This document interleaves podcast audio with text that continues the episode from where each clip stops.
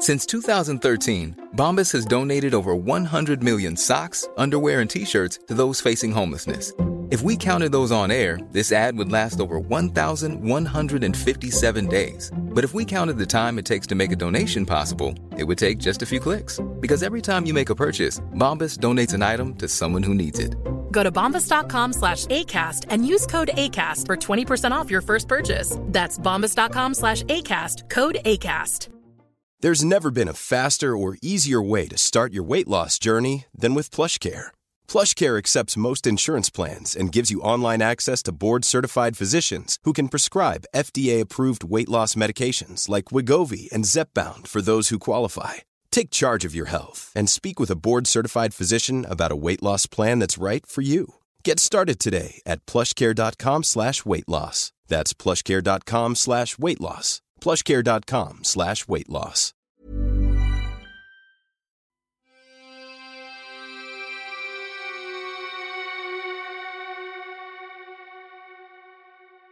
Welcome to Murder Mile, a true crime podcast, an audio guided walk featuring many of London's untold, unsolved, and long forgotten murders, all set within London's West End.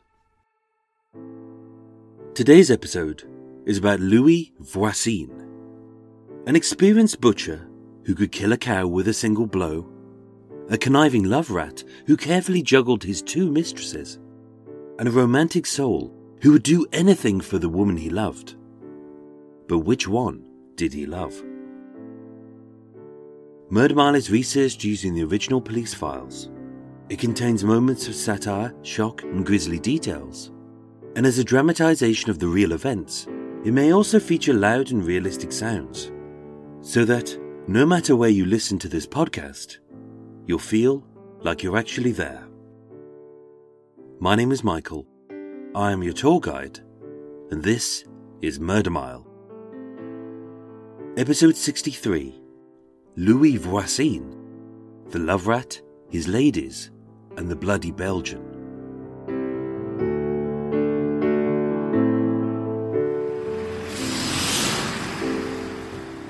Today, I'm standing on Charlotte Street, W1.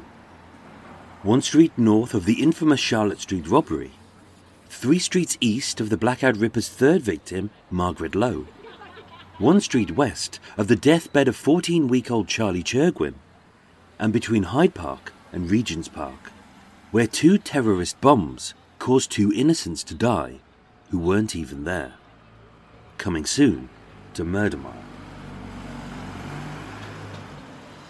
Situated in Fitzrovia, a supposedly fashionable district just north of Soho, Charlotte Street stretches almost the entire length of this square mile, running parallel to Tottenham Court Road. But unlike the funky seedy filth of Soho's Old Compton Street, Charlotte Street is dull, grey, drab, and bland. As a long straight road, with flat fronted townhouses on both sides, Charlotte Street is only busy three times a day when the commuters arrive, leave, and pop de Pret. Then suddenly, it's swarmed with advertising arseholes, all waffling on about how their projects are on brand, dynamic, and game changers, and TV tosspots daring to call themselves creatives when all they do is pick random words from a hat and loudly exclaim, Huzzah! That's our new TV show. Celebrity Chef Patio Makeovers on Ice. Oh my god, I am a genius. Pay rise, please. but for the rest of the time, the street is dead. Set near the north end, 101 Charlotte Street is entirely demolished. As being a construction site, a sea of men in high vis vests stand around doing diddly squat as they supervise one dude doing some digging. All under a sign which proudly reads, No accidents for 140 days. Which ironically was the last time that they weren't on a tea break. And yet, they are unaware that this was the site of a brutal murder and dismemberment. As it was here, on Wednesday, the 31st of October 1917, that French butcher Louis Voisin would make a fatal decision which would drive one mistress to insanity and the other to her grave.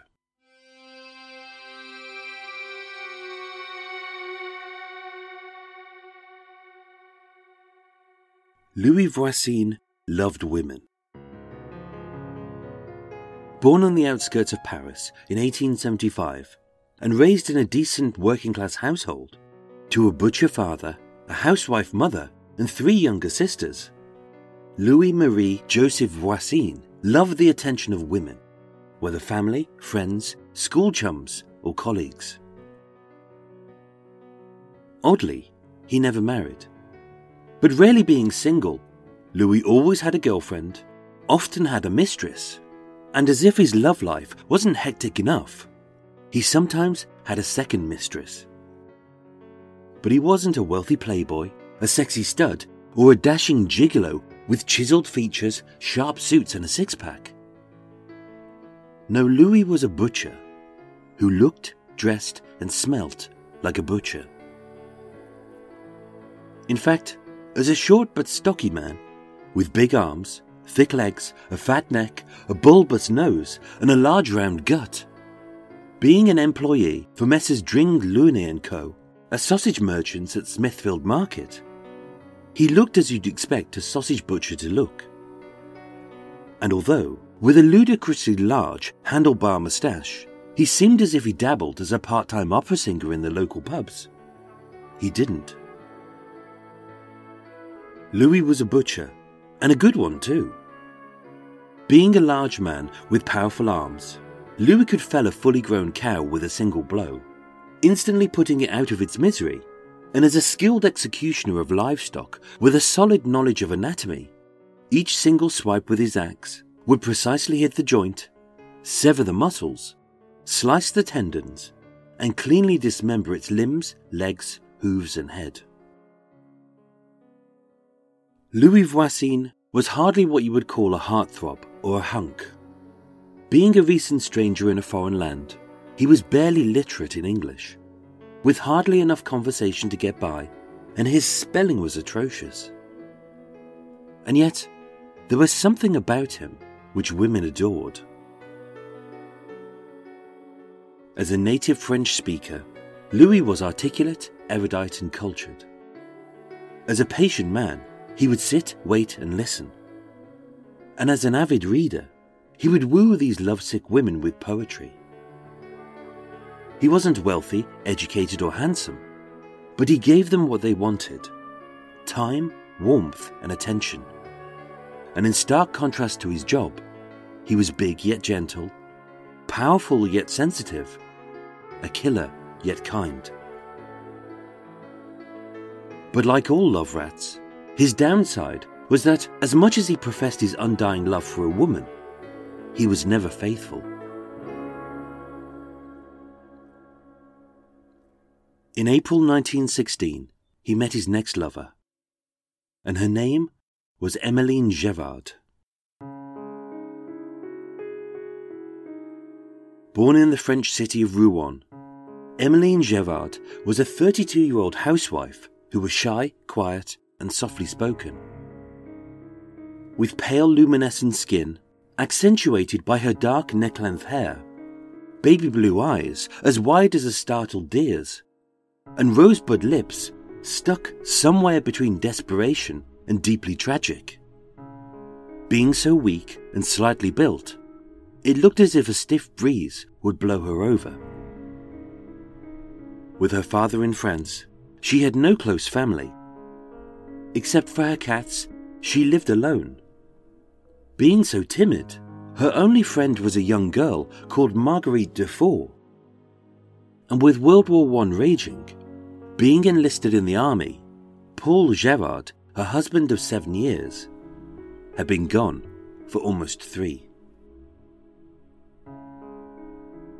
Living in a two roomed lodging at 50 Munster Square, three streets north of Charlotte Street, Although Marguerite kept her company, Emmeline hated the dark, the silence, and the solitude.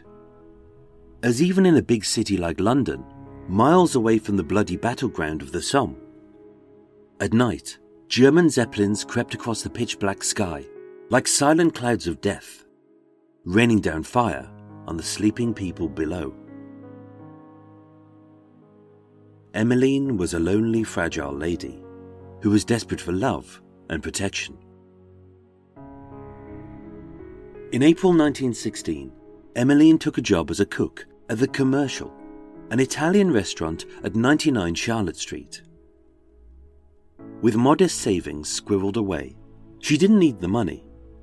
But being so lonely, she needed to stay busy and have someone to talk to. As the job was too hot, fast, and heavy for such a frail lady, Emmeline lasted just two weeks. But by then, a new friendship had blossomed. Supplying the restaurant with fresh meat, Louis and Emmeline became an unlikely pairing.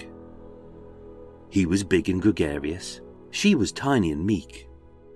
Her hands were neat and petite, his were large, rough, and caked in blood. But as friends, they were inseparable. Two weeks later, Louis offered her a more suitable role as his housekeeper in his humble two roomed lodging opposite the restaurant at 101 Charlotte Street. And during that time, their relationship went from friends to soulmates to secret lovers. And yet, 18 months later, on the 31st of October 1917, in the basement of 101 Charlotte Street, Louis Voisin would hack her lifeless body to bits.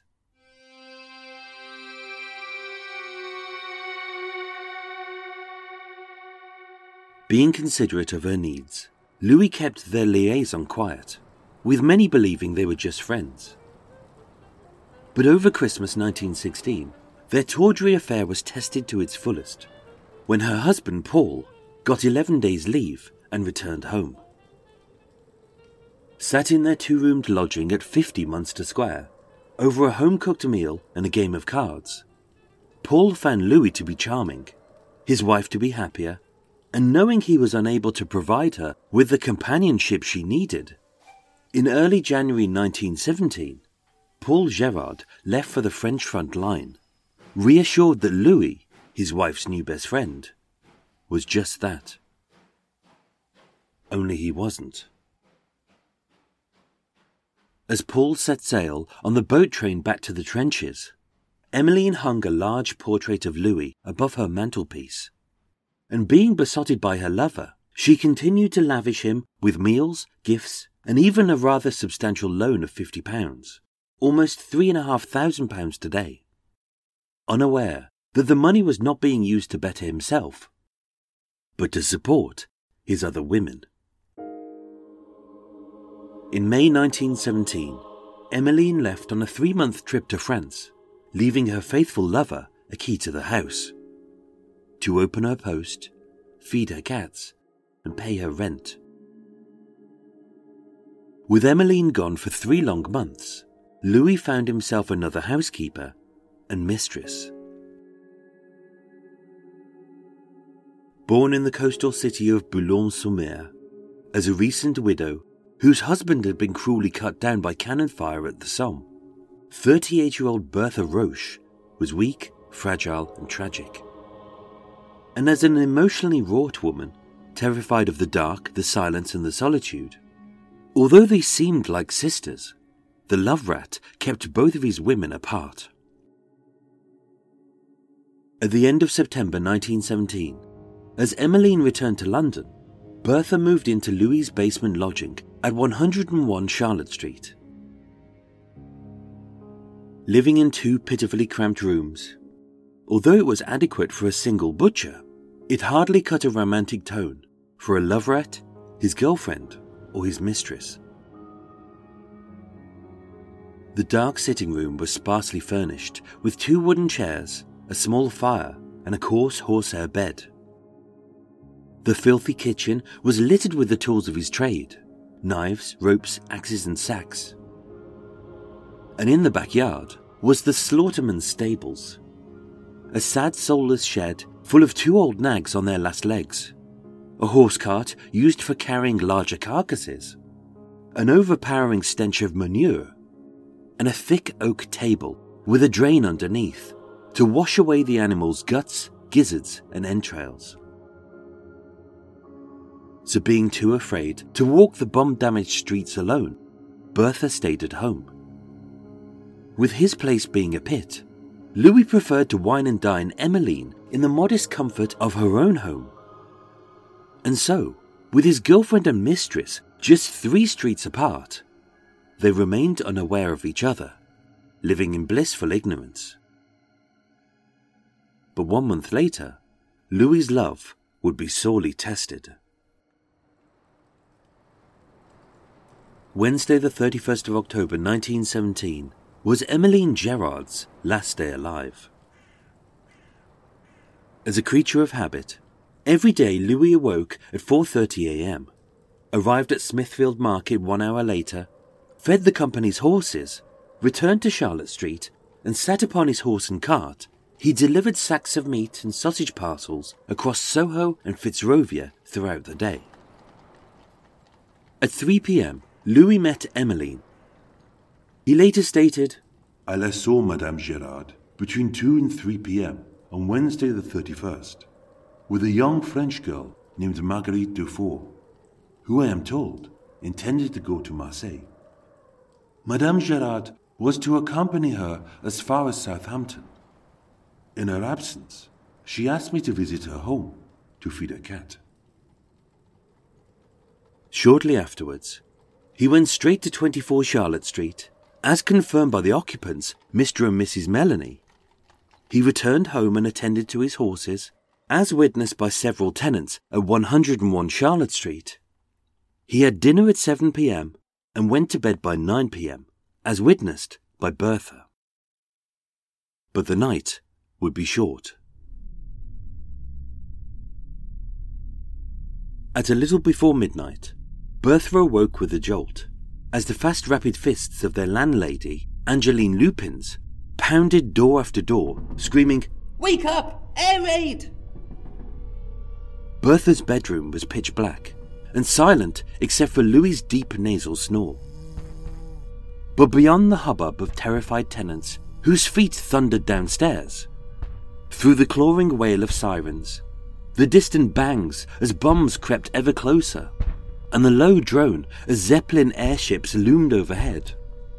Bertha knew that death was approaching. Dashing into the unlit passageway, Bertha stood with the other tenants. The gas lights off, the walls shaking, families holding each other tight, as above them stalked the silent killers in the clouds. Alone and petrified, as Bertha's hands shook, she called to Louis. Louis! Louis! And although the big man grunted a grumpy, All right, all right, having survived several bombings before, seconds later, his snoring returned. Outside, although a soupy fog hung low, making visibility close to zero, it was pockmarked with yellow flashes and orange flames as the city burned. Fearing for their lives, the tenants fled their flats and braved the blacked out streets as they raced deep into the safety of the underground platforms of Goodge Street tube station. Everyone left, except Bertha and Louis. For three hours, the city shook. Until suddenly, the guns stopped and the all clear was sounded. When the tenants returned, Angeline saw that Bertha was a mess. Her hands shook, her nerves were shredded, and her pale face was etched with a haunted expression. And yet through it all, Louis slept.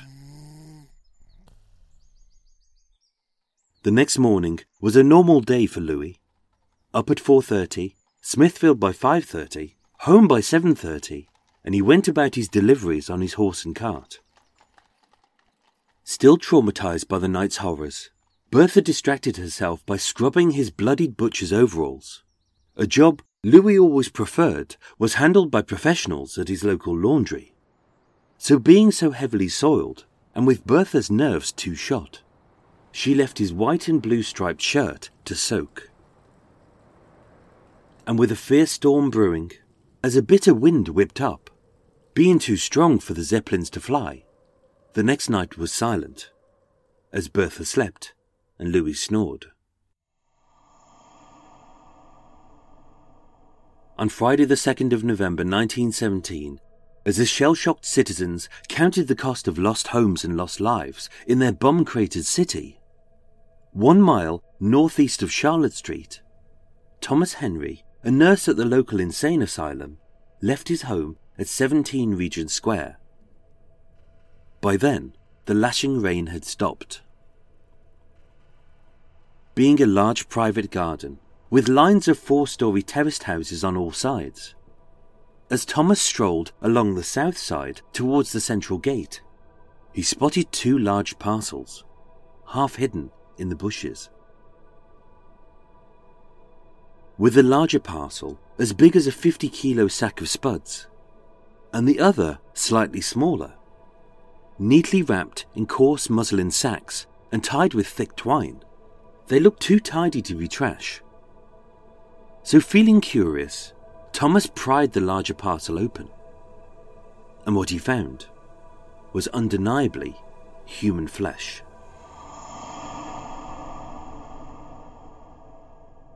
Examined by Divisional Surgeon John Cabe, underneath the brown sacks and bound in ribbed strips of red bed sheets, the large parcel contained a woman's torso. Naked, but for a silk chemise and a cotton vest. Her wrists, knees, and neck severed, leaving their ends little more than fleshy stumps. The remains of her lower legs in the smaller sack, but her hands and head were missing. Who she was, they didn't know. She had no papers, no birthmark, and matched no missing person. But a few things were certain. With the ground sodden, but the parcel damp, as the rain had ceased by 4 a.m., her body had been dumped shortly after that. With bruises on her thighs, arms, and shins, her death was preceded by a violent struggle and with her pallid skin slipping off her bloated body, and flies feeding on her festering blood, as they lay maggots in her rotting flesh. Judging by the corpse's decay, she had been dead for at least 30 hours, putting her time of death as during the air raid. But for Dr. Cabe, her method of death was truly perplexing as this was not the work of a crazed maniac absorbed in a killing frenzy.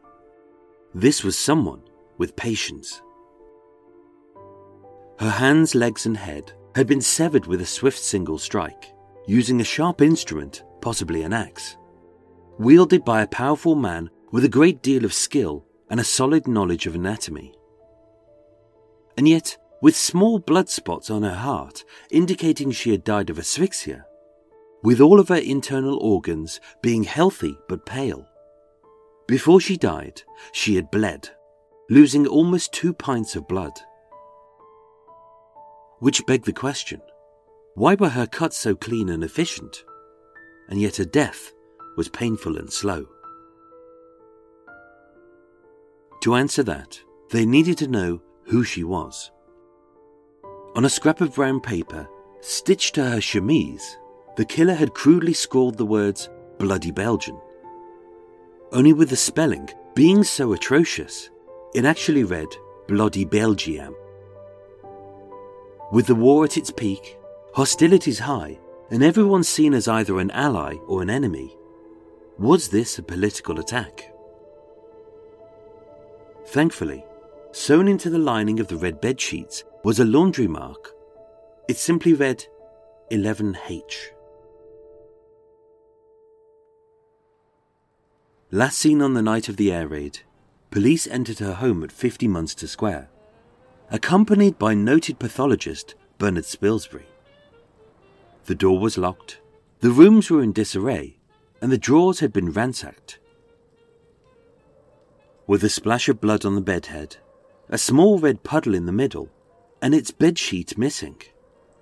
having spotted an identical selection of red bed sheets stitched with the laundry mark 11H. A connection had been made between the bed and the body. With ragged shreds of coarse muslin sacking in the cupboard, strands of thick twine on the floor, a flick of blood spots on two doors, a half full pail of pinkish water, and sticky red stains splashed across the table. With the blood being confirmed as human, it looked as if this was where the murder and the dismemberment had occurred. But the evidence didn't sit well with Bernard Spilsbury. Something just wasn't right. If this was a burglary, how did they get in if they didn't break in? If this was a dismemberment, where were the knives and axes? If this was a political attack on a bloody Belgian, why had they targeted a shy, quiet, introverted French lady with no political beliefs or leanings? And if this was a murder, where was the blood? Having been decapitated within an hour of her death, with her arms, legs, and head severed, although a small pail of pinkish water suggested that a half hearted clean-up had taken place. As her arteries ripped and her veins split during this violent struggle, walls would be splashed, doors splattered, and the bed drenched. As squelching underfoot, the carpet would be a thick slick of sticky red ooze, swarming with feverish flies. But it wasn't. If anything, it looked as if the two rooms at 50 Munster Square had been staged. With her husband at war, her father in France, Marguerite in Marseille, and no other family close by, police contacted her only known friend, whose love letters were found in her drawer, an IOU for £50 signed by him on the table, and whose portrait proudly hung over the mantelpiece and as a powerfully built French butcher who lived just three streets south. Louis Voisin was a very credible suspect. Although he spoke very little English, Chief Inspector Wensley interviewed Louis Voisin. He was polite, helpful, and calm. With an alibi for the 36 hours around Emmeline's death, he stated, I last saw Madame Gerard between 2 and 3 p.m. on Wednesday the 31st with a young French girl named Marguerite Dufour, who I am told intended to go to Marseille. Madame Gerard was to accompany her as far as Southampton. In her absence, she asked me to visit her home to feed her cat. All of which was verified by his friends, family, lodgers, colleagues, and his girlfriend, Bertha Roche. He loved Emmeline. He missed Emmeline. And even though the portly love rat juggled a romance with two women who he kept apart, it was clear that he adored them both and would hurt neither. Only his story had holes.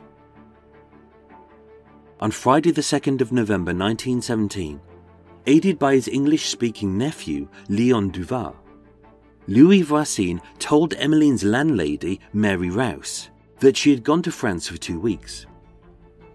Except, on the night of the Zeppelin air raid, Mary heard her in her flat. She was nervously pacing, and at a little after 11:30 p.m., as the air raid sirens wailed, Emmeline left 50 Munster Square alone and was carrying no luggage with Bertha unable to recall if the bloody overalls she washed was due to a bullock he slaughtered in Whitechapel or a calf he cut up in Surbiton. On a hunch, Chief Inspector Wensley asked Louis to write these two words Bloody Belgian. The handwriting was a match, and his spelling was atrocious, having mistakenly written Bloody Belgium. when Dr. Spilsbury stood on the fly infested sticky stone floor of the dark and gloomy basement of 101 Charlotte Street, the pathologist knew that this was the scene of Emmeline's murder and dismemberment. With a broken glass panel on the door between the kitchen and the yard, its wood speckled with fine spots, specks inside the hinge, and blood splattered a two foot radius, spraying up the sink, the gas stove, and even the ceiling. He knew the attack had taken place by the open door. Seeing a bloody towel hanging up, inside were found strands of long brown hair and a pearl earring caught on the towel, which had been used to muffle her screams. With a bloody trail from the door to the stables, having dragged her body, her disposal was shielded by the blackout, low fog, and the cacophony of bombs, guns, and sirens. Surrounded by knives, saws, and axes, on a thick oak table, he had hacked Emmeline to bits. And with her torso and limbs wrapped in muslin sacks, no one would suspect a butcher on his horse and cart as he travelled from Charlotte Street to Smithfield Market, stopping off halfway at Regent Square, where the body parts were found. Inside, they found his blood soaked shirt, which a terrified Bertha had tried to wash. Hidden inside a secret panel by the mantelpiece was a stash of Emmeline's jewellery. And in a large barrel, peeping through a thick layer of sawdust, her mouth open, her eyes wide, and her neck a bloody stump. Police found the head of Emmeline Gerard. On the 15th of January 1918, at the Old Bailey, they both stood trial. Louis described as a powerful, imposing brute, Bertha as weak, pale, and pathetic. When asked how he pleaded, Louis stated, Not guilty. When asked how she pleaded, Louis slammed his fists onto the table and growled, Madame Roche is innocent. She is pure as the driven snow. Stating, Her only crime is her selfless love for me. Only the police knew better. One question had plagued the investigation into Emmeline's death. Why were her cuts so clean and efficient? And yet her death was painful and slow.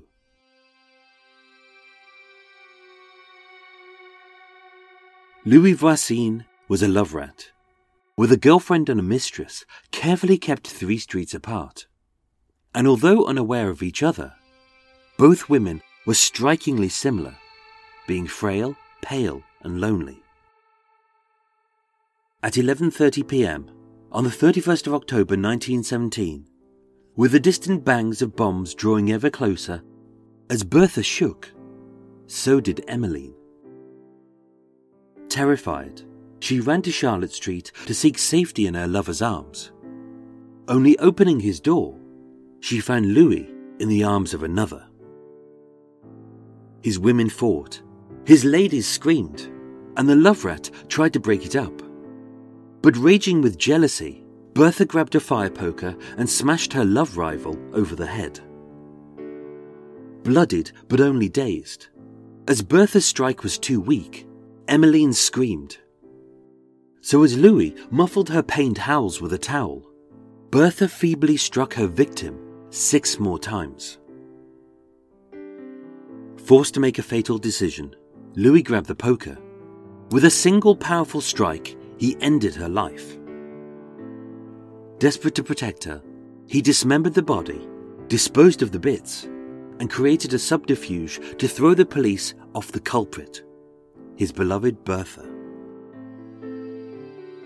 After a three day trial, Louis Voisin was found guilty of murder, and Bertha Roche was found guilty as an accessory to murder. His gallantry for his girlfriend having swayed the jury. On the 2nd of March 1918, Louis Voisin was executed by hanging. His girlfriend, having been spared a death sentence, she showed no pity or remorse.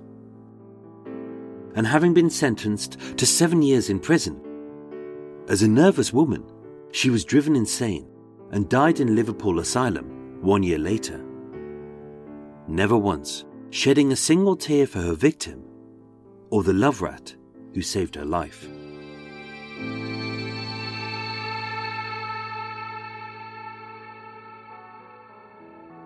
Ladies and gentlemen, thank you so much for listening to Murder Mile.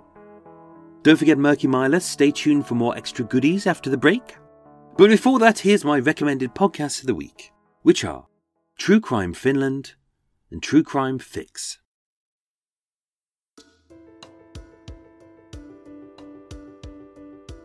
Hi, this is Minna from True Crime Finland. Ah, Finland, so peaceful and quiet.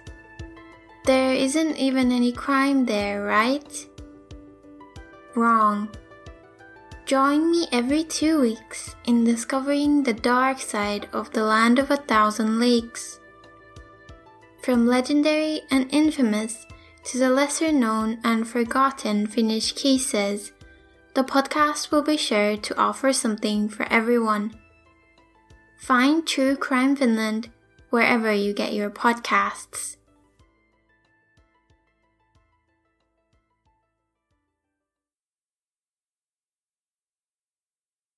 How many of you know the name Lynda Gough or Sarah Marsland? I bet you will have heard of their murderers though Fred West and Harold Shipman. Hi, everybody, this is Steve, the host of True Crime Fix, the podcast which gives the story whilst giving the victim the loudest voice of them all. So far, we've covered cases such as Colette Aram, Kitty Genovese, Jackie Paul, JC Sawyer, and Molly McLaren. I'll be releasing new episodes every other Friday via Apple Podcasts, Stitcher, Spotify, and all other available stations. So please come over and subscribe and give my podcast a listen. I really hope that you find these episodes informative. If you would like further information, please follow me on Twitter at True Crime Fix Pod or find me on Facebook, True Crime Fix Podcast. And remember, stay safe, look after each other, and live life to the fullest because you never know who or what might be coming around the next corner. Take care, everyone.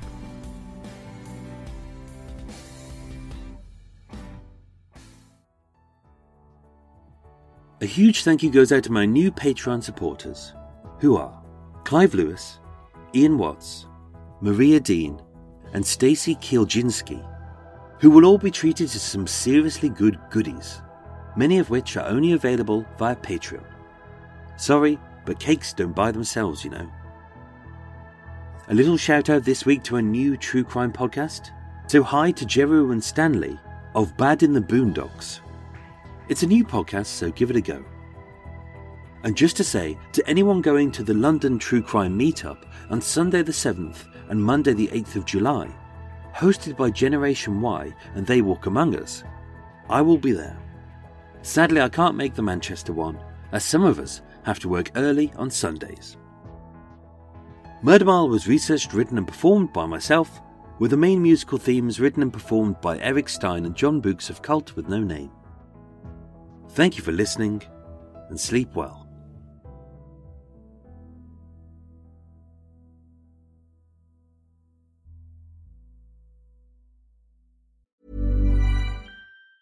Hey, it's Ryan Reynolds, and I'm here with Keith, co star of my upcoming film, If, only in theaters, May 17th. Do you want to tell people the big news? All right, I'll do it. Sign up now and you'll get unlimited for $15 a month in six months of Paramount Plus Essential Plan on us. Mintmobile.com slash switch. Upfront payment of $45 equivalent to $15 per month. Unlimited over 40 gigabytes per month. Face lower speeds. Videos at 480p. Active Mint customers by 531.24 get six months of Paramount Plus Essential Plan. Auto renews after six months. Offer ends May 31st, 2024. Separate Paramount Plus registration required. Terms and conditions apply if rated PG. Hey, Dave. Yeah, Randy. Since we founded Bombas, we've always said our socks, underwear, and T-shirts are super soft. Any new ideas? Maybe sublimely soft. Or disgustingly cozy. Wait, what? I got it. Bombas. Absurdly comfortable essentials for yourself and for those facing homelessness. Because one purchased equals one donated. Wow, did we just write an ad? Yes. Bombas. Big comfort for everyone. Go to bombas.com slash ACAST and use code ACAST for 20% off your first purchase. How would you like to look five years younger? In a clinical study, people that had volume added with Juvederm Voluma XC in the cheeks perceived themselves as looking five years younger at six months after treatment. Look younger, feel like you. Add volume for lift and contour in the cheeks with Juvederm Voluma XC. Reverse signs of aging by adding volume to smooth laugh lines with Juvederm Vollure XC. For important safety information and to find a licensed specialist, visit juvederm.com. That's J U V E D E R M.com. Not for people with severe allergic reactions, allergies to lidocaine, or the proteins used in Juvederm. Common side effects include injection site redness, swelling, pain, tenderness, firmness, lumps, bumps, bruising, discoloration, or itching. There's a risk of unintentional injection into a blood vessel, which can cause vision abnormalities, blindness, stroke, temporary scabs, or scarring. Talk to a licensed specialist to find out if it's right for you.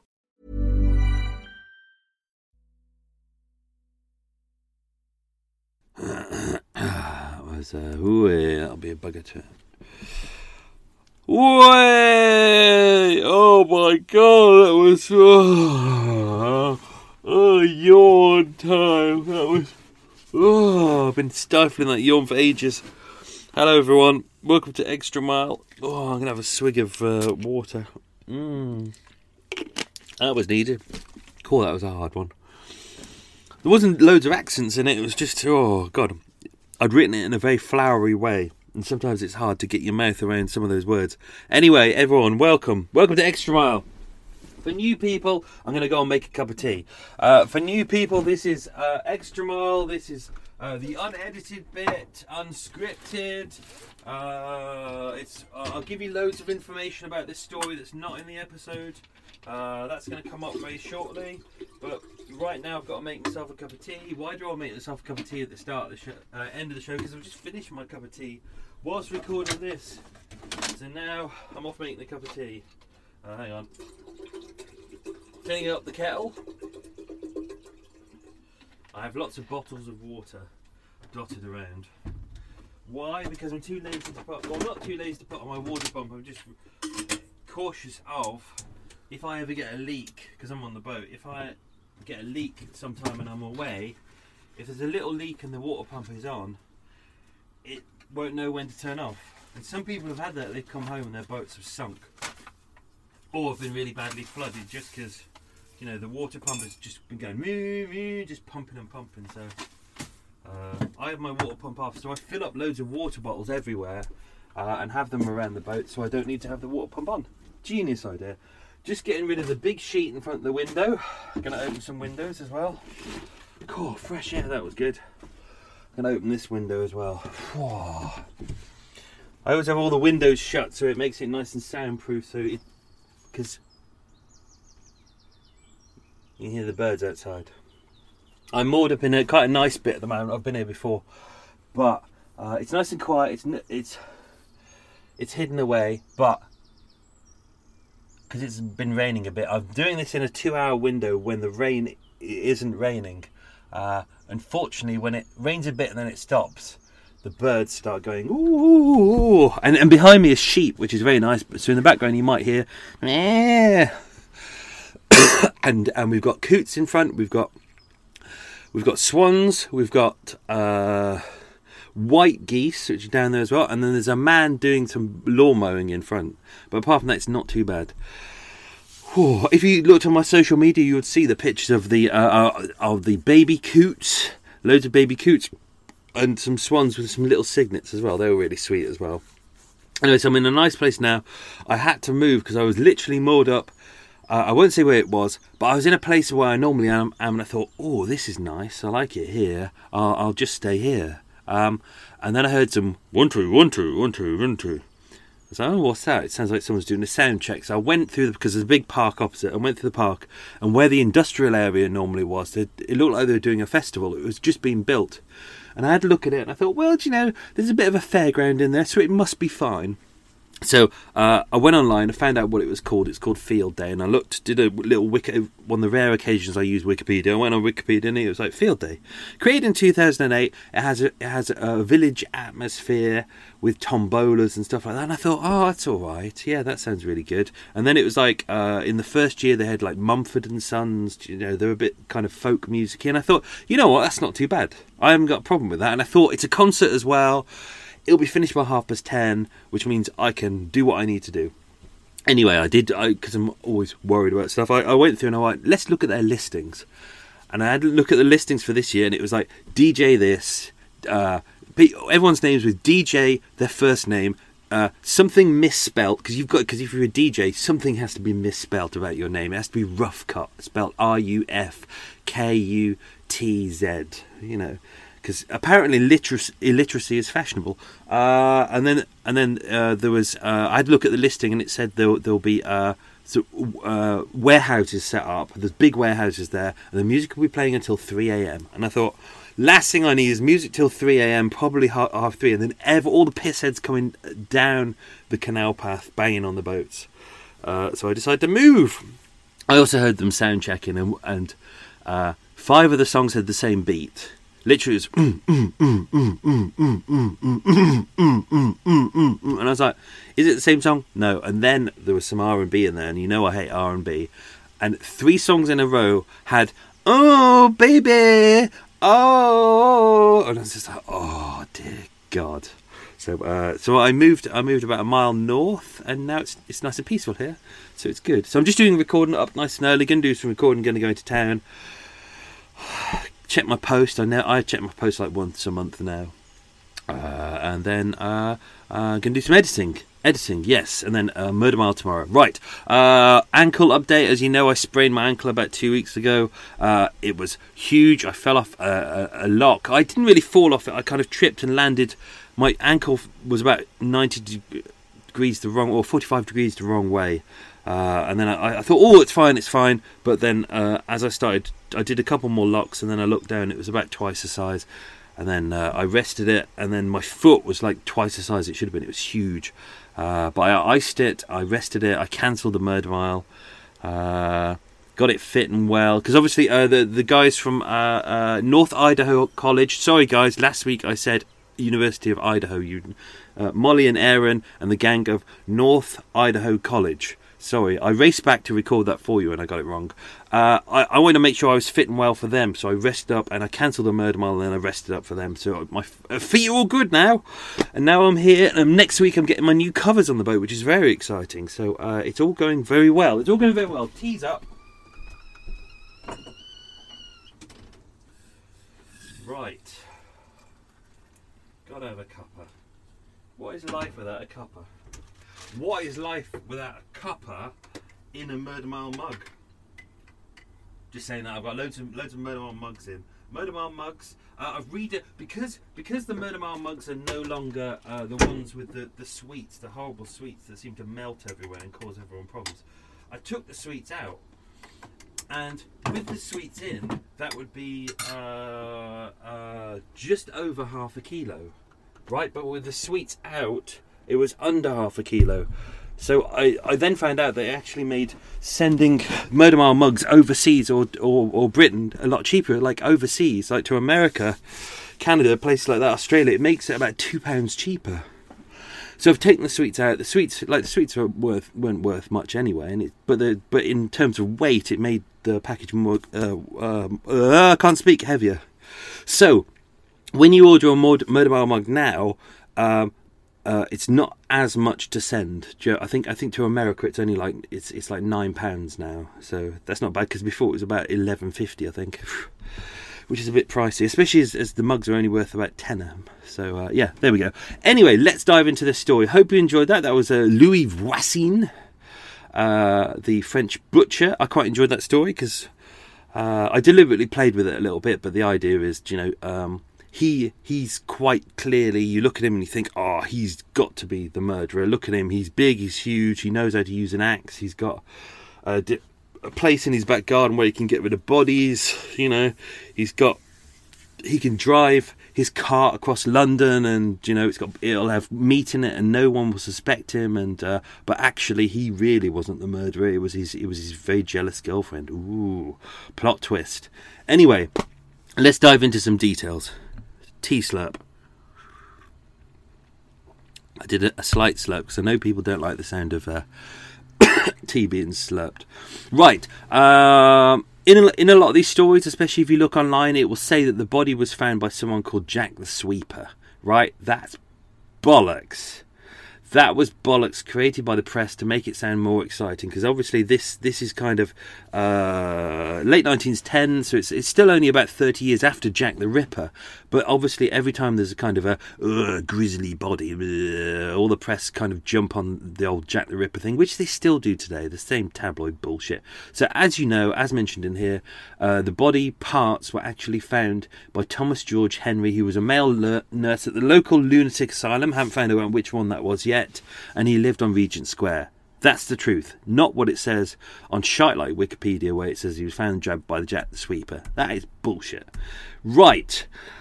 Uh, there were a couple of things in there that I I left out slightly, only because it kind of um, it was hard to explain his back and forth, so I deliberately left this out. So, uh, Louis Voisin gave a couple of statements, uh, one of which was partially true, one of which wasn't true at all. He, uh, he- all the time he was trying to protect his girlfriend. So he said that uh, on the 1st of November, the day after the murder, he left home about 10 a.m., arrived at, it's bullshit, arrived at Smithfield Market about 10.30, bought half a calf head and feet and brought it home at about midday. This is important because later on he says that the blood in his kitchen uh, was from cutting up animals, even though the blood that was found was actually human.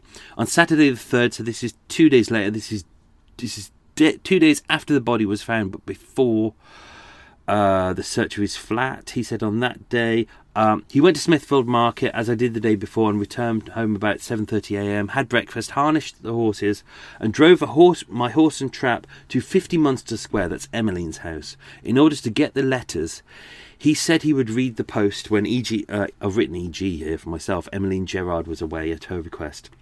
I came home, got a knife, a sharpener, and a saw from the passage of his home. Uh, I then went with my horses and tools to Mr. Launay's shop in Charing Cross Road. Uh, that's his boss, he's a pork butcher's. There I received a, a, tele- a telephonic message uh, to go to Regent Farm in Surbiton, that's Mr. Launay's personal farm, to cut up a bullock for him. This is where the story starts diverting because this is the uh, the blood on his personal overalls that his girlfriend Bertha was washing. This is the bullock on the third. She says he cut up a calf on the first, and that's why his uh, overalls were covered in blood because it was it was a bit of a cock up. He he didn't kill it cleanly, and there was a lot of blood, and that's why why they're saying the, where the blood came from. Uh, he arrived at ten thirty p.m., cut up a bullock and returned at 6 p.m. I'm a butcher by trade, and last Saturday, uh, for the first time, I cut up a beast for at least 12 months past. See, uh, that can't be right because his girlfriend says that he cut up a calf in Whitechapel. Uh, where's the bit that I wanted to go to? I'm just going through. I, I put down a load when I was because I knew there's loads I was going to take out. There's loads that I knew I was going to take out. Right, okay, this is interesting. So, I mentioned Mary Elizabeth Rouse. Uh, she lived at 48 Munster Square. She owned 50 Munster Square, which was Emmeline's property. Uh, on the 2nd of November, so this is two days after the murders, she saw Louis Voisin arrive on a cart with a little boy, his nephew. I've just I mentioned him slightly. That was uh, Leon Duvois. Uh, she spoke to him. Leon, his little nephew, uh, spoke good English. Louis doesn't speak English, so he, uh, that's why the little boy was there to translate for him. Uh, uh, he said that Emmeline Gerard had gone away to France for a fortnight and that there would be a sack of potatoes coming for her. Um, it would arrive at uh, Mary's house. Could she pay for it? And she agreed to it. Blah, blah, blah, blah, blah, blah. Sack of potatoes. Right. Uh, uh, nephew uh, Leon Duvois, who was the son of Blanche, which is uh, uh, Bertha's twin sister. I didn't bring in the twin sister in that because I just knew that that's what that was. This was conf- can't speak. Confuse things. Uh, Leon and Blanche uh, went to 101 Charlotte Street for dinner that very evening. Uh, uh, why have I put that there?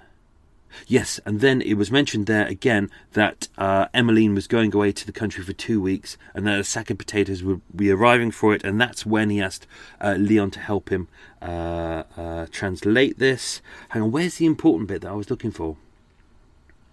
Oh yeah, so uh, when they went to uh, when Leon and uh, what's his name? Louis, Leon Louis. Interesting.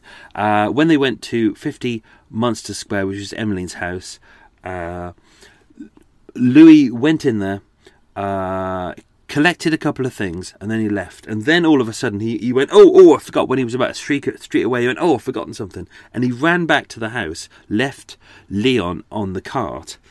And then Leon said he ran back. Uh, Louis ran back to the cart, and he was holding something under his arm. It seemed to be like a small rug.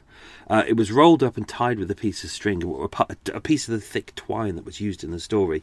Uh, he didn't know what the rug was, but he never saw it again. So that was interesting. Whether that was uh, some of the, because obviously um, Louis had gone in there into 50 Munster Square to make it look like a crime scene. So it is believed that he took some of the body parts there to um, uh, 50 Munster Square, uh, placed them around, made it, uh, made them bleed a bit, of, you know, splattered some blood everywhere, made the blood leak in different places, stuff like that. And this was him returning some of the body parts back. Back, but actually, what was there, we actually don't know. Um, Louis gave a fuller confession uh, this one was quite interesting. I was going to put it in, but I thought it was just it would just really complicate the story. So on tea slurp on the sixth of November. Uh, this was after he was arrested. He given a confession first when he said, "I don't know anything about it." And when when they arrested uh, Bertha, his girlfriend, obviously he became quite defensive about this. Uh, so this became his confession. He said, "Madame Martin." She, he calls her Madame Martin because her husband uh, I think he was called Edward Martin, something like that. Yeah. So because she was a widow, um, out of respect for her, he refers to her as Madame Martin, uh, even though Madame Martin is Bertha Gerard. Uh, so, uh, Madame Martin is not. This is what he said. Madame Martin is not concerned in this crime at all. The crime was committed at Madame. Sorry, I just confused you then by calling her uh, um, Madame Martin, I just said she was Madame Gerard. She's not. This is confusing, right? Madame Martin is Bertha Roche. Yeah? Uh, Madame Gerard is Emmeline Gerard. Right. Madame Martin. Now that is Bertha Roche. I wish he wouldn't do this. I'm going to call her Bertha Roche from now on. Right, sod him. Uh, Bertha Gerard is not concerned in this crime at all. The crime was committed at Emmeline Gerard's place. It was it was 50 Munster Square last Thursday, which was the 1st of November at 11am, uh, and when I arrived, the door was closed, but not locked. Uh, this is when he says he discovered that she was dead, which is all bullshit. Uh, the floor and the carpet was full of blood. The head and hands were wrapped in a flannel jacket, which is at my place now. He's trying to give a reason why. Um, his flannel jacket, which was being washed by Bertha, and his shirt was covered in blood. Uh, they were on the kitchen table. That is all I could see. The rest of the body was not there. I was so astonished at such an affair, I didn't know what to do. I remained there for five minutes, stupefied. I thought that a trap had been paid for me. I commenced to clean up the body, which explains the pail of water and the kind of pinkish uh, water, and my clothes became stained with it. Uh, I left the head and the hands wrapped up. I put the lot in a carpet, a small rug by the side of the bed. The chamber pot was full of blood, and the outside was also covered. The pail was full of blood and water. There was blood-stained finger marks on the handle of the jug. Then I went back to my house, had lunch, as you do. You know, you've just seen someone murdered. You go back, you have some lunch, uh, and then later returned to Madame Gerard's place and took the packet to my place. What is that packet? We don't know. Uh, I kept thinking this was a trap. Annoying man going past on his bike. Uh, I had no intention to do any harm to Madame Gerard. Why should I kill her? I didn't want anything. Uh, Madame Gerard owes me nothing, and I owe her, her nothing, which is not true, actually. Um, if you notice, there was uh, a mention in there about a £50 IOU. Uh, he did pay some of it back, but he didn't pay all of it back, and actually, uh, the period for that had expired. Uh, I didn't focus on that in the story because I didn't want you to think that this was a story about money. It's not a story about money; it's about love. So I deliberately held back on that a little bit.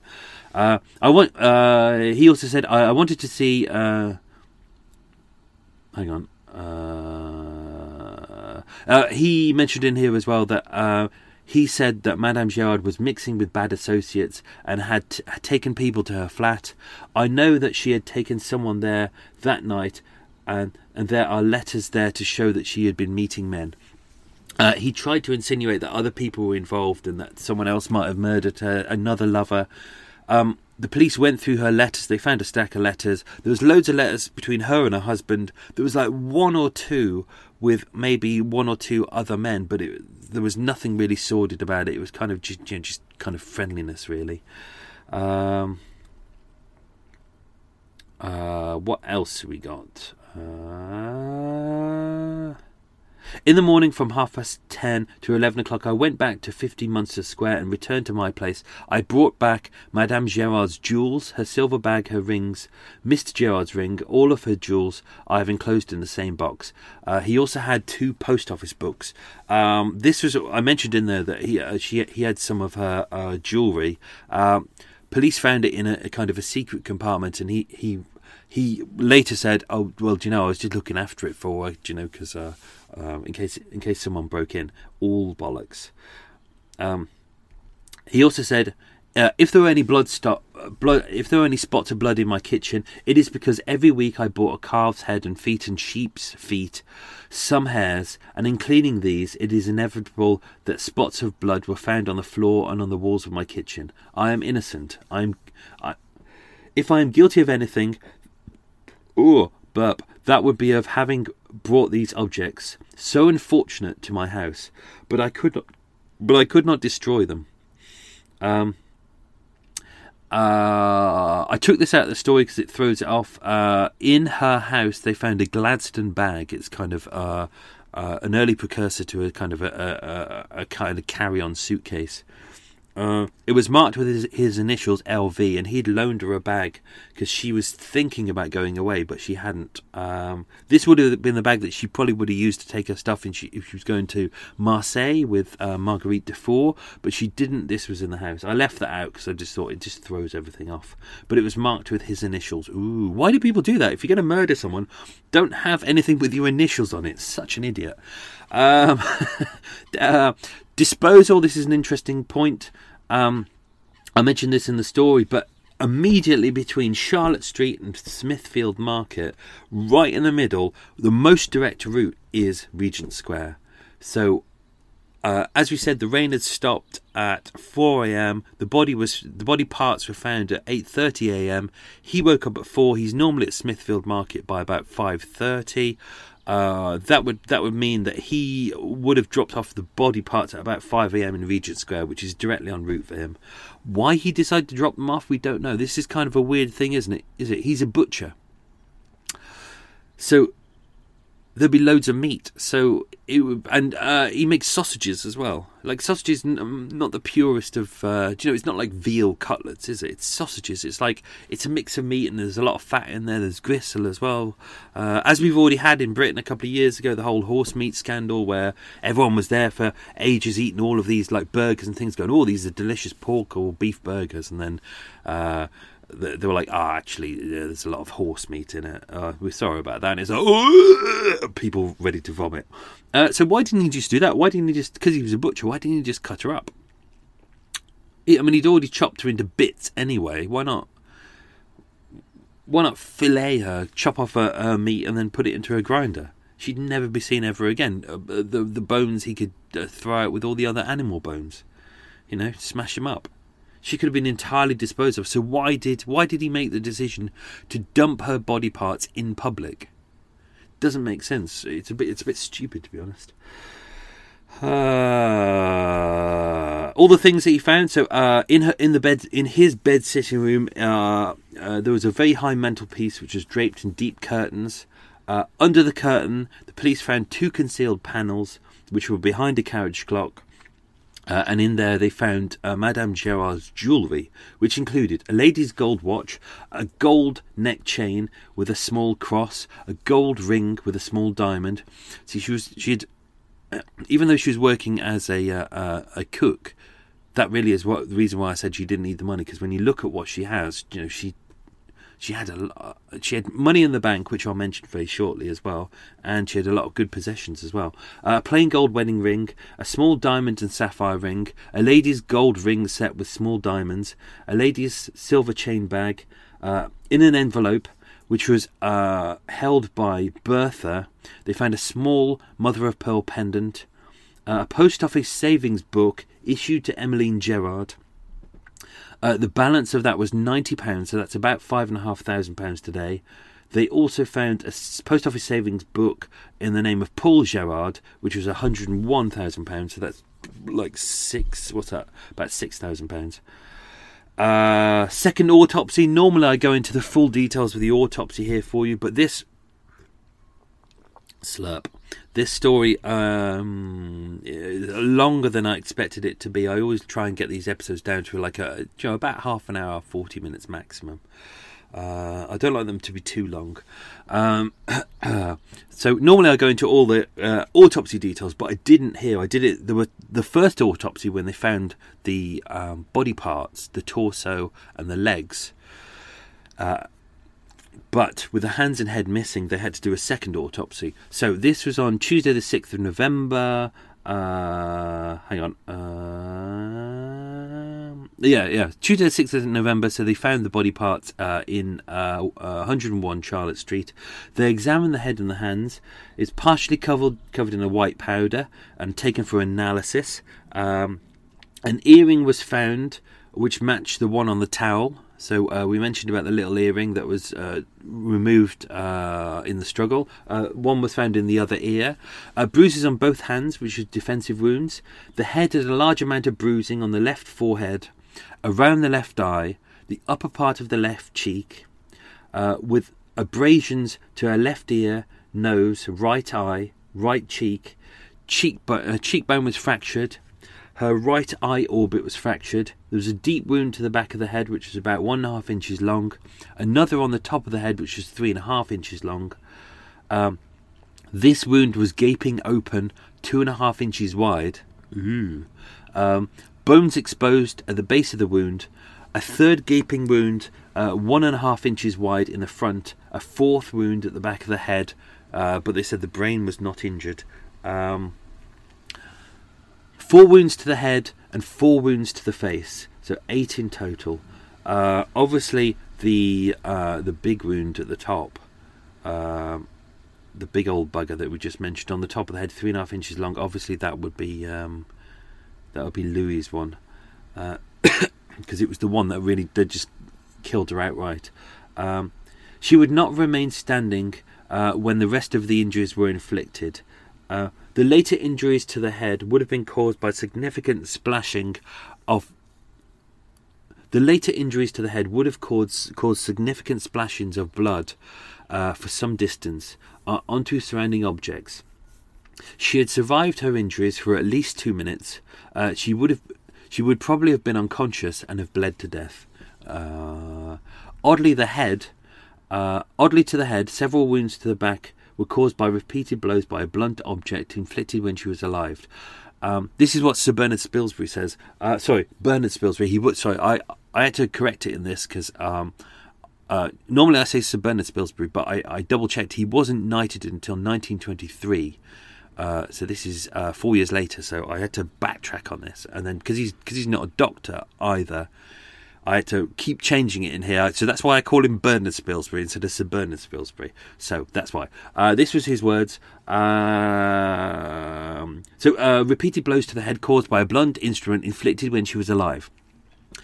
Uh, it was not as heavy and fast uh, as the dismemberment. The death was due to shock and hemorrhage due to injuries to the head. The instrument was not heavy, but was used with some considerable force. So this is where they, they were kind of looking at it and going, "Hang on, this doesn't make sense." There was like one big blow to the head, but there were like lots of little blows which were which just didn't didn't tally up. Uh, trial, okay. Uh, trial on the 15th of January 1918 at the Old Bailey. They both stood trial. Uh, he stepped briskly into the dock. Uh, Bertha Roche was very pale and showed signs of much weakness. Uh, where are we going with this? duh, duh, duh. What was interesting? Uh, at the trial, it was clear that a powerful brute like Voisin, with the tools of his trade in his hand, could have felled his mistress with one blow. And he never stopped repeating that Bertha Blow, Bertha Roche, was as pure and innocent as the driven snow. Her only crime was her selfless love for him. Uh, anything more interesting here? Uh, still trying to find out more about her. Bertha Roche uh, was later tried and found guilty of being an accessory to murder after the fact. Uh, she was sentenced to seven years imprisonment. However, she went mad in prison and was committed to hospital to a hospital for the insane in Liverpool, where she died on the 22nd of March 1919. So that was that was practically a year later she survived. Um, I think that's it. I think that's all the information, really. So uh, that's good. How long have we done? Whoa! I don't want to make this episode too long because this edit is going to be a bugger. It really is. Right.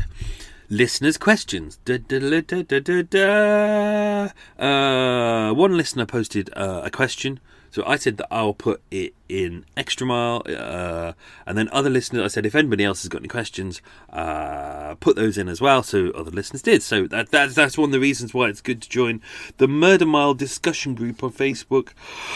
Uh, I have my I have my regular murder. It's called Murder Mile Walks and True Crime Podcast. That's the Facebook group. That's the one I use for my walks and kind of information. But if you want to have a chat about all things Murder Mile related and pose me any questions, go to the Murder Mile True Crime Podcast discussion group.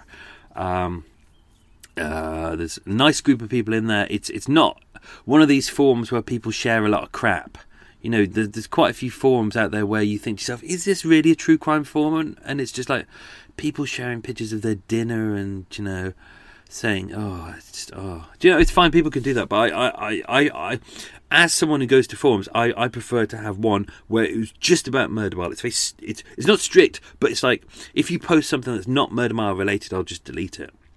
But you can post me anything about murder mile, and I'll answer it, or you can post other people questions as well. So it's it's nice. It's a really nice community. Everyone's very supportive. Everyone's very welcoming.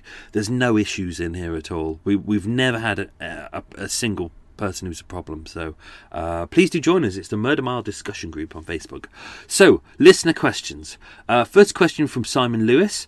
Uh, this is in reference to the Reginald Gordon West episode, the the one uh, I think two or three episodes back. I'm losing track now because I'm I'm a couple of episodes ahead of you. Uh, this is the one with the guy who was uh, went into the toilet to have a pee pee and and there's a clip joint and the guy set fire to it and he burnt to death in the toilet. Lovely. So this is in reference to clip joints. Uh, Simon's question was, my question is, would you consider a terms and conditions on the start of each podcast, i.e., just like at, at a clip joint? Something like, by listening to this podcast, you agree to send Michael Buchanan Dunne, that's me, £100.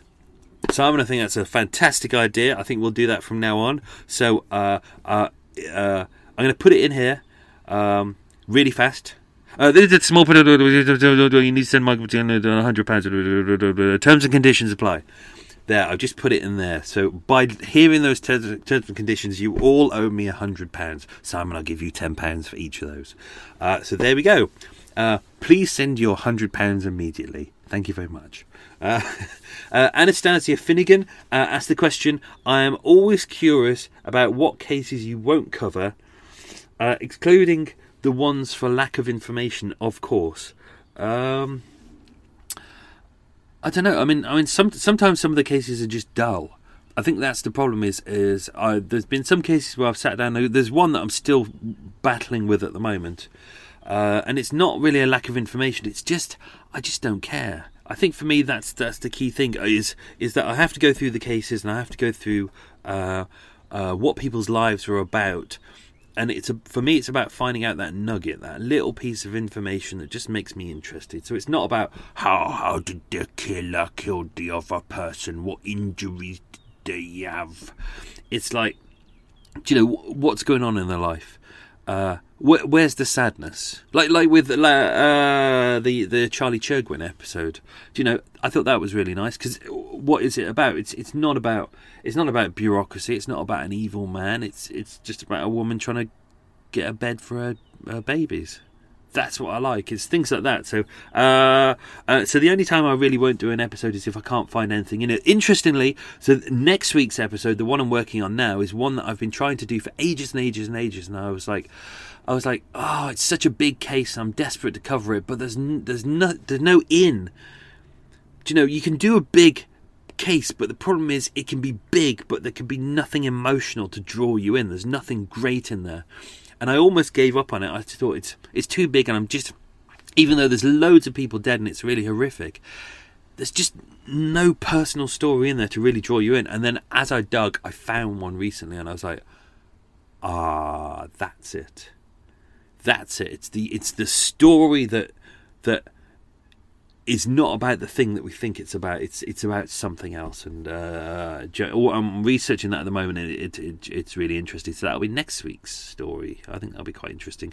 Originally, that wasn't going to be in this season, but uh, when I found the bulk of the evidence, I was like.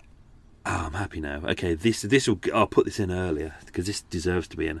So, uh, hope that makes sense. Oh, also sometimes some of these stories are just pissheads.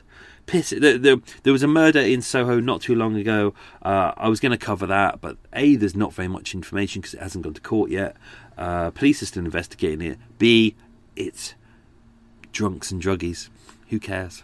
You know, I'm not. I'm not saying we shouldn't care about drunks and druggies, but it's, it's like most of these stories involving drunks and druggies are like they're off their face. They have a fight for a stupid reason. Who cares? You know, there's nothing emotional about it. It's just assholes. Anyway, uh, another question here from Jason Abercrombie. Uh, my question is what uh, what do you listen is what do you listen to podcast podcast wise? Sorry, podcast wise. I love true crime, but the guys at No Such Thing as a Fish are fantastic. I agree. I do enjoy No Such Thing as a Fish. Um, um, I'll be totally honest. I used to be a massive true crime fan, and I'm not not denigrating other true crime podcasts, but because I spend like 12 hours a day every day researching and writing true crime, uh, and then editing it and doing the tours, it's basically a seven day a week job. At the end of it, I just. I, my love for true crime is just gone now. I just can't be out. I just the last thing I want to. So the only true crime I listen to now is Case File. I think Case File is really good. Uh, although I fell asleep during the last one. I know people fall asleep during my episodes. Wake up! Wake up! I've done that in case you fell asleep. Um, uh, I've, I know people fall asleep during my episodes. I fall asleep during Case File as well. The last one, I, I don't remember any of it. So that's the only uh, true crime I listen to. These are my current shows. So no Such Thing as a Fish, I enjoy that as well. I think it's really good. Uh, sometimes I, I, I, disagree with their research because they use Wikipedia. Mm, uh, they should know better than that. Uh, the The Allusionist is very good. If you, It's about etymology, if you like words. Radiolab is very good. It's very well structured. Criminal, obviously.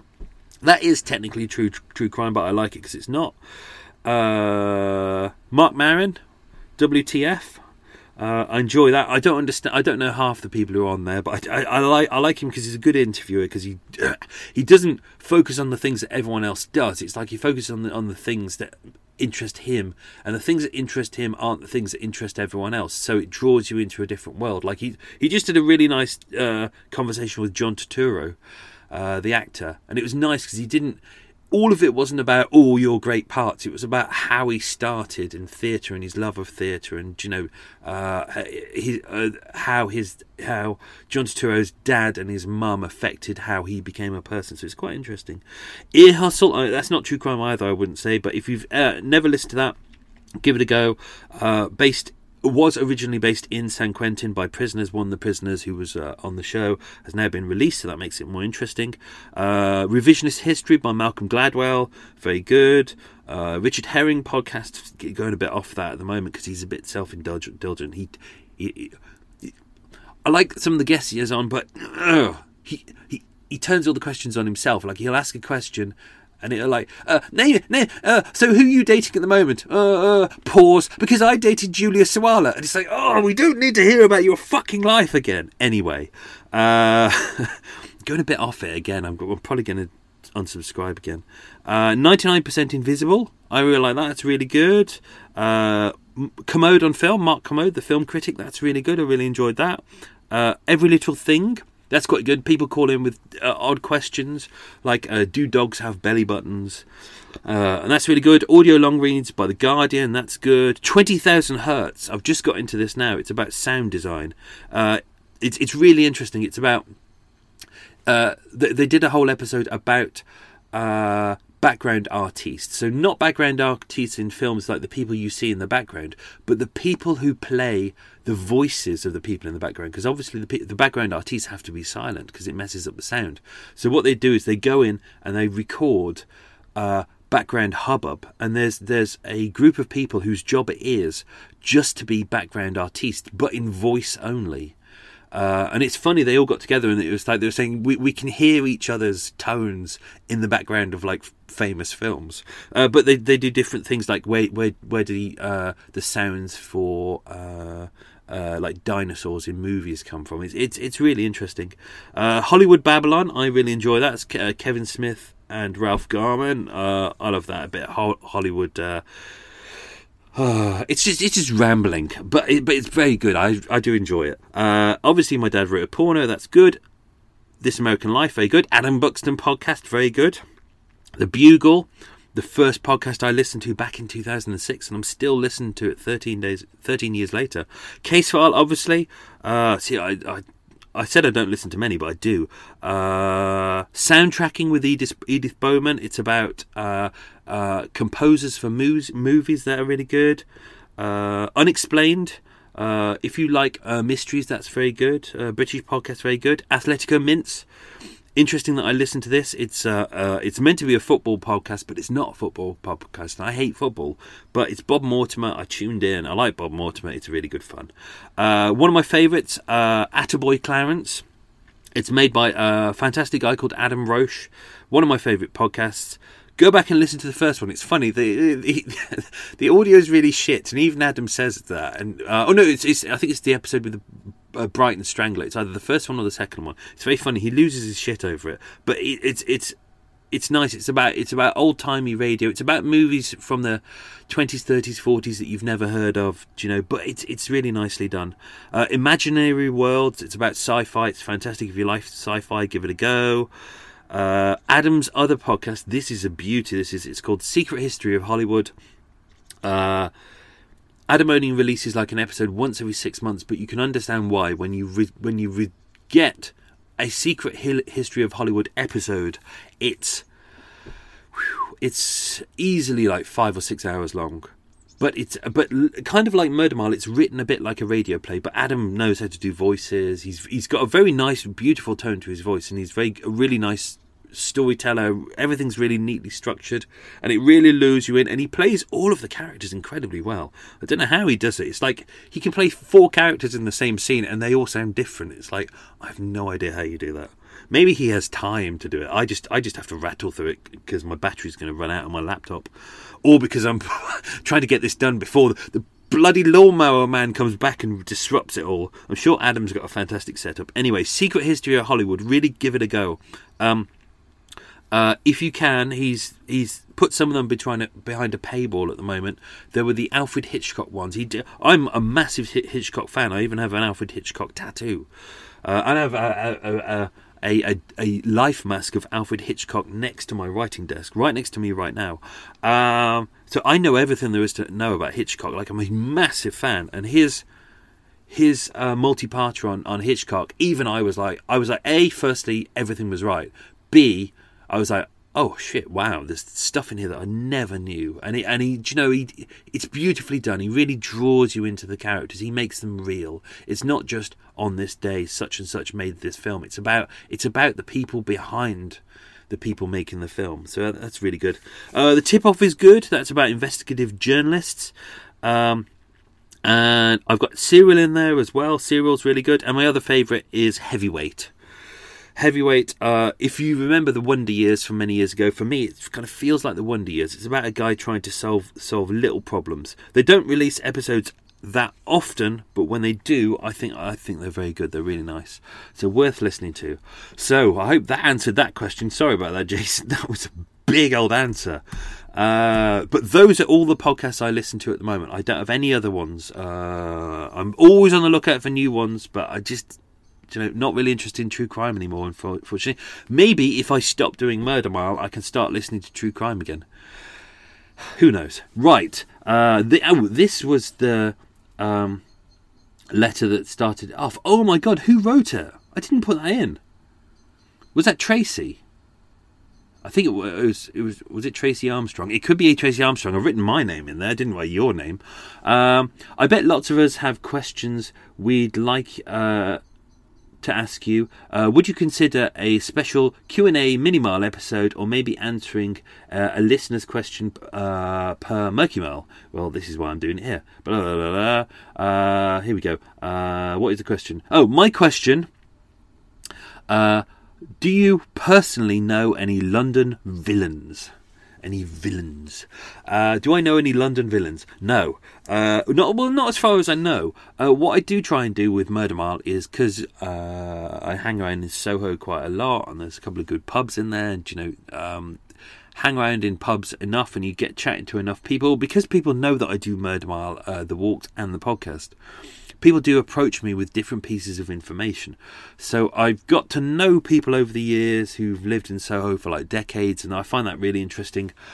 Whether they're villains, I don't know. The problem is, with a lot of people who profess to be villains, um, it's hard to pin that down. It's hard to get the truth, really. Uh, especially with people like if, if I've already mentioned this before, but with um, like with uh, episode two, so that was the uh, Tony Mella episode. Uh, Mad Frankie Fraser uh, cut up Tony Mella uh, in revenge uh, with a knife. Right, put him in hospital. Didn't kill him, but he lost a lot of blood, and then he came out. Right. Mad Frankie Fraser said he did that. I put that into the story that it was Mad Frankie Fraser that did it. But obviously, there's no proof. So I did a little burp then. But there's no proof that Mad Frankie Fraser actually did that. But that is the most amount of information that I've got, so I had to use that in the story. I probably wouldn't do that now. I think that was my early days. I would probably accept things a lot readier now. But if you look at uh, uh, uh, other people there's at least 10 people that I've found so far who said that they cut up Mad Frankie Fraser. It's like this is what villains do. It's like half of them are cowards and they're all they're all big and brassy and they're all like, "Oh, look at me. I'm a I'm a gangster. I'm a gangster." Yeah, yeah, and they take credit for all these crimes. But do they go to the police about it and say, "Hey, I did it. I want full respect for this?" No, of course they don't. They sit on their ass like lazy little fuckwits and then they go, "Oh, yeah, yeah, yeah. I'm the geezer. I cut him up. I'm a, I'm a bad dude." But it's like they can't prove anything. They don't, all mouth and no trousers. So um, uh, I don't know any villains, unfortunately. Uh, would I want to? I don't know. I've met people who know villains. I've met people who who know uh, murderers. That's interesting. I've met, uh, obviously, met um, uh, murderers' families. Uh, haven't met any killers yet so far. I think. I don't know. Hopefully not. Anyway, cool. That was this episode of Murder Mile. Hope you enjoyed it. Uh, cool, dear, I've spoken for a long time. Time to shut up. So, uh, I'm going to bugger off into town. I'm going to do some shopping. Uh, well, I'm going to do some editing, really. Uh, and that's it. Hope you all enjoyed that. And uh, I will see you all soon. Have yourselves a good week. Tatty bye. Even when we're on a budget, we still deserve nice things. Quince is a place to scoop up stunning high end goods for 50 to 80% less than similar brands. They have buttery soft cashmere sweaters starting at $50, luxurious Italian leather bags, and so much more. Plus, Quince only works with factories that use safe, ethical, and responsible manufacturing. Get the high-end goods you'll love without the high price tag with Quince. Go to quince.com/style for free shipping and 365-day returns. Hold up. What was that? Boring. No flavor. That was as bad as those leftovers you ate all week. Keke Palmer here, and it's time to say hello to something fresh and guilt-free. Hello Fresh. Jazz up dinner with pecan-crusted chicken or garlic butter shrimp scampi. Now that's music to my mouth. Hello Fresh. Let's get this dinner party started. Discover all the delicious possibilities at hellofresh.com.